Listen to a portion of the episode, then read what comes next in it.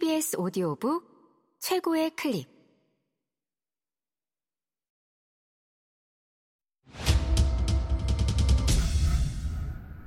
KBS 오디오북.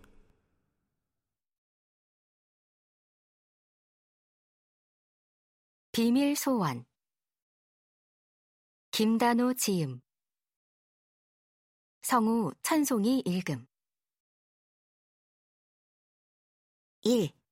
이랑이에게 생긴 일.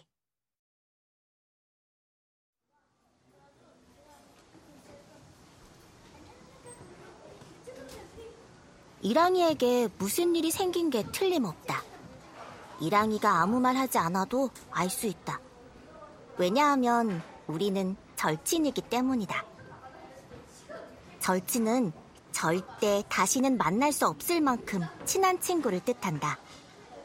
이랑이와 나는 절친이 될 수밖에 없는 운명이다. 우리는 같은 유치원을 다녔고 학교도 같은 곳으로 왔다. 1학년 때부터 4학년인 지금까지 쭉 같은 반이다. 집은 걸어서 3분 거리라 매일 등하교를 같이 한다.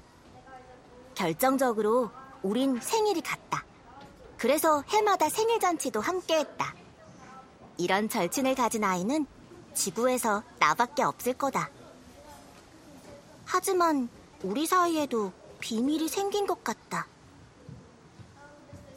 이랑아, 무슨 일 있어? 내가 이렇게 물어도 이랑이는 희미하게 웃으며 고개를 저을 뿐이다. 이랑이는 아니라고 하지만 나는 알 수 있다.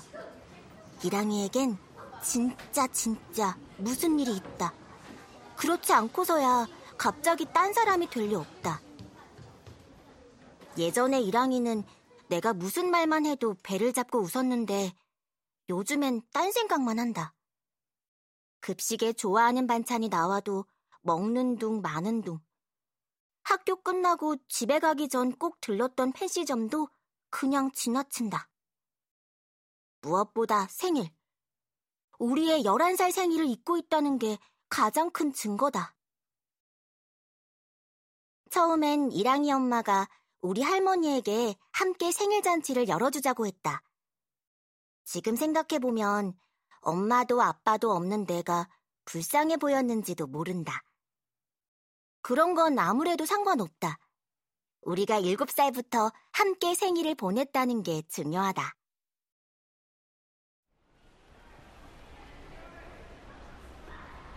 작년 생일은 특별히 더 재밌었다. 이랑이네 가족과 우리 가족. 그러니까 이랑이네 엄마 아빠와 나의 할머니와 이모까지 모두 함께 워터파크에 갔다. 할머니는 처음에는 늙어서 수영복 입는 게 부끄럽다고 하더니 슬라이드를 열 번도 더 타고 핫도그도 세 개나 먹었다. 이모는 얼굴 터는 게 싫다며 방갈로 안에만 있었지만 우리는 그날 약속했다. 10년 단위의 생일이 올 때마다 특별하게 보내자고. 20살에는 해외여행을 가고, 30살에는 함께 살 집을 짓고, 40살에는 에베레스트 산에 가기로 했다. 그 뒤 계획은 살면서 천천히 정하기로 했다.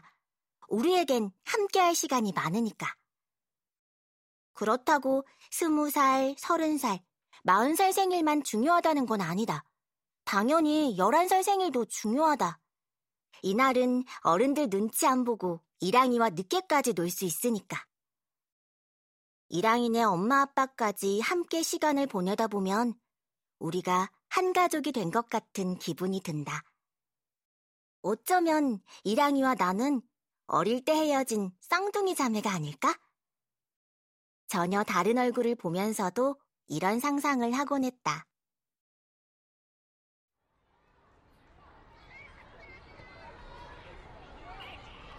그런데 이랑이는 요즘 무슨 일이 있다. 그렇지 않고서야 우리 생일이 한 달도 안 남은 지금 생일 잔치 계획을 안 꺼낼 리 없다. 그동안 우리 사이엔 비밀이라고는 없었다. 우리는 늘 아침에 뭘 먹었는지부터 간밤에 꾼 꿈까지 시시콜콜 공유했는데 어쩌면 이건 이랑이가 처음으로 내게 속마음을 숨기는 일일 것이다. 성적이 떨어졌나? 이랑이는 원래 공부를 못한다. 좋아하는 남자애에게 차였나? 이랑이는 남자애들은 다 유치하고 귀찮기만 하다고 그랬는데. 아! 번개처럼 어떤 생각이 머리를 스치고 지나갔다. 그러고 보니 며칠 전에 이상한 걸 봤다. 바로 이랑이 지갑이다. 이랑이 지갑은 당연히 내 거랑 모양도 색깔도 똑같다. 작년 생일에 우리는 똑같은 걸 두 개 사서 서로 선물로 주고받았다. 그런데 요즘 이랑이 지갑은 심하게 두툼하다. 이랑이가 편의점에서 아이스크림을 사줄 때 봤는데 지갑 안에 지폐가 가득했다. 내 1년 용돈을 다 합쳐도 그만큼은 안 될 거다. 이랑이는 그렇게 많은 돈이 갑자기 어디서 났을까? 아니, 그보다 그 돈을 어디에 쓰려고 매일 들고 다니는 걸까? 답을 찾는 건 어렵지 않았다. 나는 이랑이가 왜 이상하게 변했는지 확실히 알 것 같았다. 나는 할머니에게 문자를 보냈다. 오늘 늦어. 먼저 저녁 드셔요. 할머니가 바로 답장을 보냈다. 학원도 안 다니면서 왜 늦어?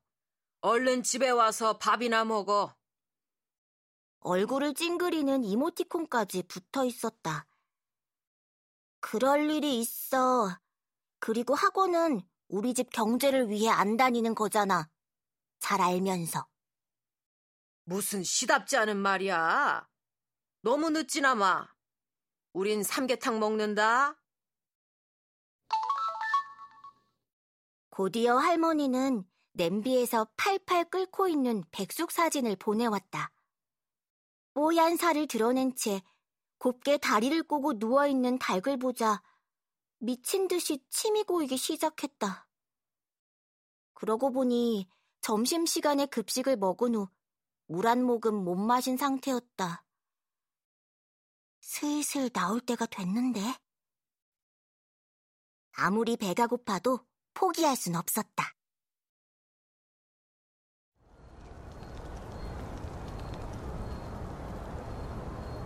나는 전봇대 뒤에 숨어서 맞은편 건물을 뚫어져라 쳐다봤다. 저 건물 안에 이랑이가 있다. 이랑이는 얼마 전부터 태권도를 시작했다.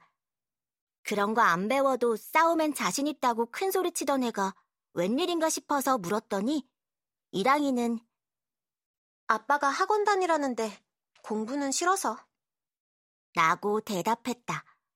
그나마 동네에 있는 학원 중 태권도 학원이 제일 재미있을 것 같다는 게 이유였다. 이미 네가 거기서 제일 센 거 아니야? 장난스럽게 물었더니 이랑이가 갑자기 심각한 얼굴로 말했다. 근데 거기 엄청 무서워 보이는 언니 있다?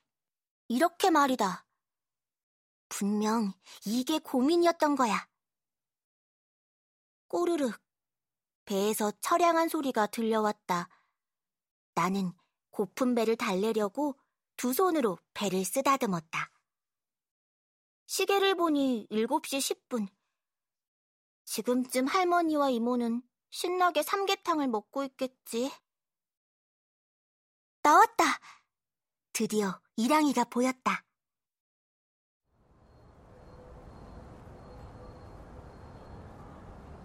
학교 끝나고 바로 왔는지 아직까지 책가방을 메고 있었다. 박이랑! 누군가 큰 소리로 이랑이를 불렀다.